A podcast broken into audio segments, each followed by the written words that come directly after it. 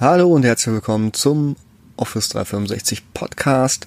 Hier teile ich mein Wissen zum Thema digitaler Arbeitsplatz und Office 365 mit euch, damit ihr mit Sicherheit gut informiert und auf dem neuesten Stand seid. Wie immer geht's in meinem Podcast um die Themen Microsoft Office 365, IT Security, die Prozesse, die wir brauchen, um Office 365 im Unternehmen erfolgreich einzusetzen, einzuführen und zu betreiben.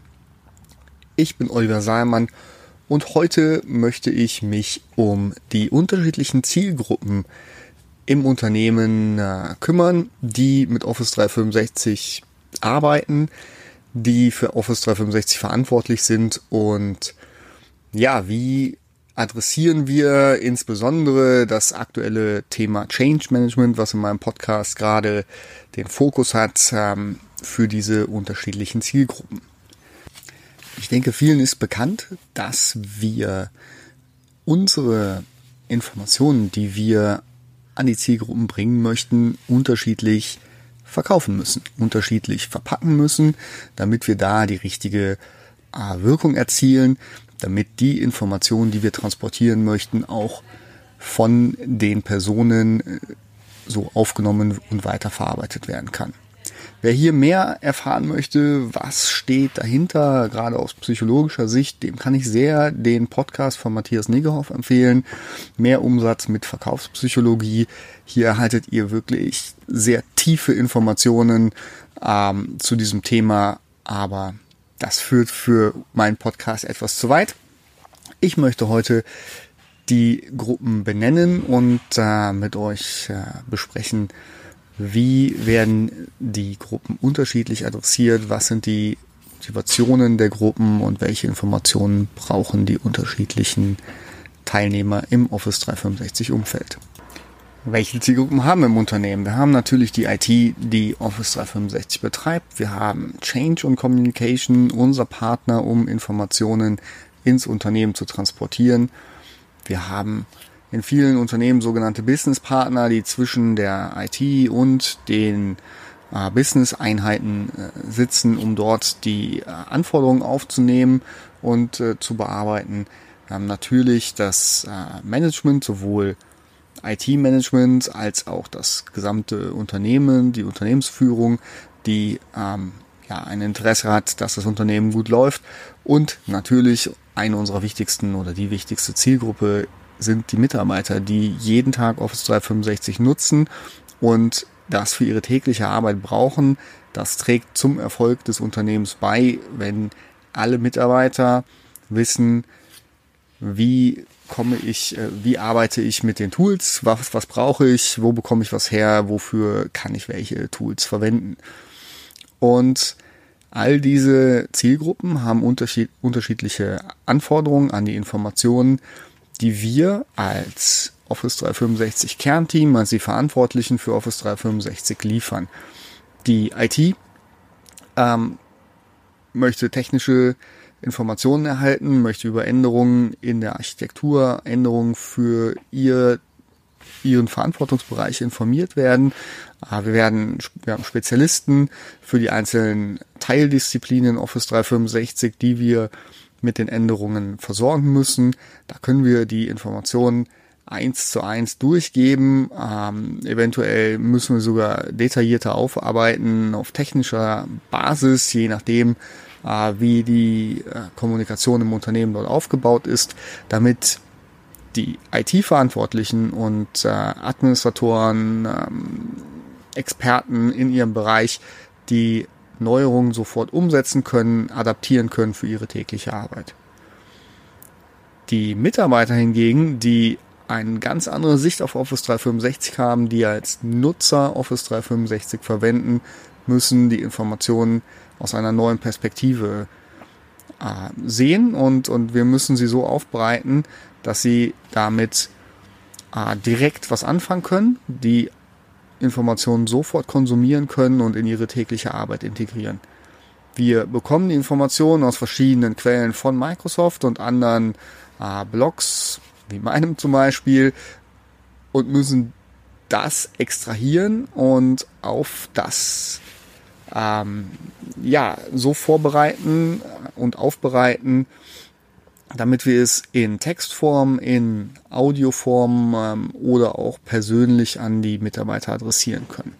Hier ist aus meiner Sicht der wichtigste Partner die Kommunikations- und Change-Abteilung im Unternehmen. Die haben die richtigen Werkzeuge und ähm, Möglichkeiten, Kanäle, die Informationen so zu verteilen, dass sie richtig konsumiert werden kann. Das kann für kleine Änderungen sein, ein, ein Newsartikel oder auch ein, ein News-Ticker im Intranet, wo die Informationen für ähm, einzelne neue Features aufbereitet werden. Immer aus der Sicht der, der Nutzer, das ist ganz wichtig, keine technischen Details, sondern der Mehrwert dieses Features muss im Fokus stehen, der Mehrwert der des, des Features ähm, selber, aber auch der Mehrwert, den das Unternehmen darin sieht.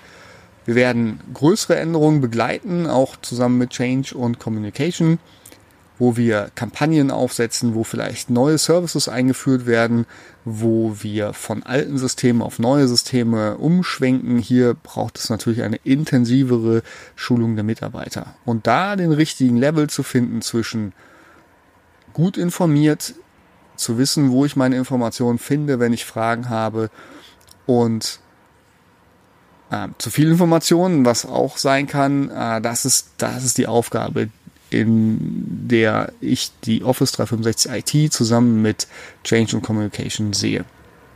Weil da ist es entscheidend, dass wir es auch nicht zu sehr übertreiben und äh, unsere Mitarbeiter abhängen.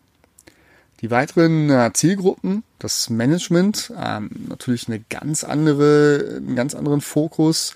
Hier müssen wir auf Änderungen äh, vorbereiten, eher größerer Natur, beziehungsweise kritische Änderungen, die ähm, Auswirkungen auf die Services haben.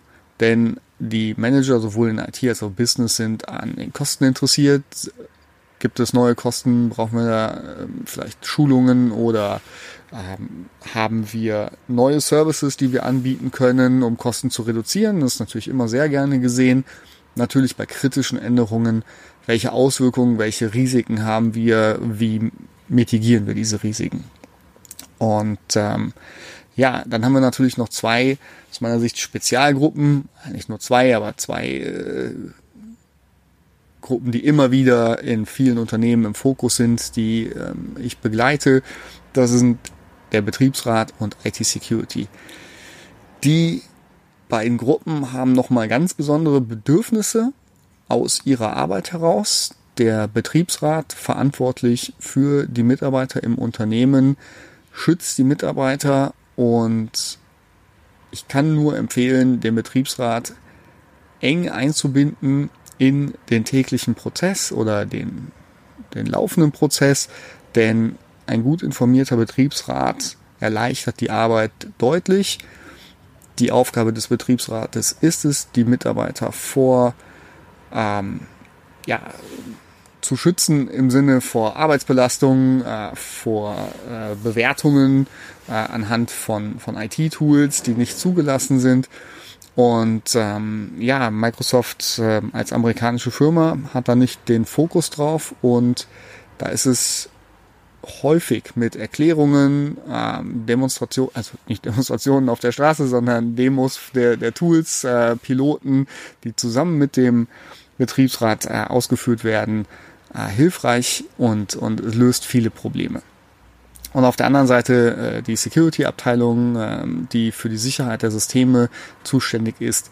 Ganz wichtig, ganz zentrales Element im Unternehmen, in der IT und auch die Gruppe braucht die Informationen so, dass sie sie weiterverarbeiten können, damit keine Gerüchte aufkommen, äh, irgendwas aus der Presse genommen wird, sondern dass man ein wertvoller Partner für IT-Security ist und äh, zusammen die Themen bespricht, um dann die Services aufzusetzen und so zu betreiben, dass sie den IT-Sicherheitsanforderungen äh, genügen, dass sie äh, auch der Unternehmensanforderungen genügen und ähm, ja, wir da keine Lücken haben und auch keine ähm, ja, kein Gegeneinander aufbauen zwischen den beiden Parteien. Wenn ihr bei der Umsetzung und der Ansprache der Zielgruppen und, und den Themen, wie bereite ich Änderungen, wie bereite ich neue Services äh, für die unterschiedlichen Gruppen vor. Äh, wenn ihr jetzt das Gefühl habt, hey, da kann ich Unterstützung gebrauchen, dann geht auf meine Webseite salma-consulting.com. Dort findet ihr meine Beschreibung der Prozesse, dort findet ihr weitere Informationen zu den Services und Dienstleistungen, die ich euch anbiete und ich freue mich von euch zu hören. Ich freue mich auch über Kommentare äh, zu meinem Podcast und natürlich ein Like, wenn es euch gefallen hat und bis zum nächsten Mal.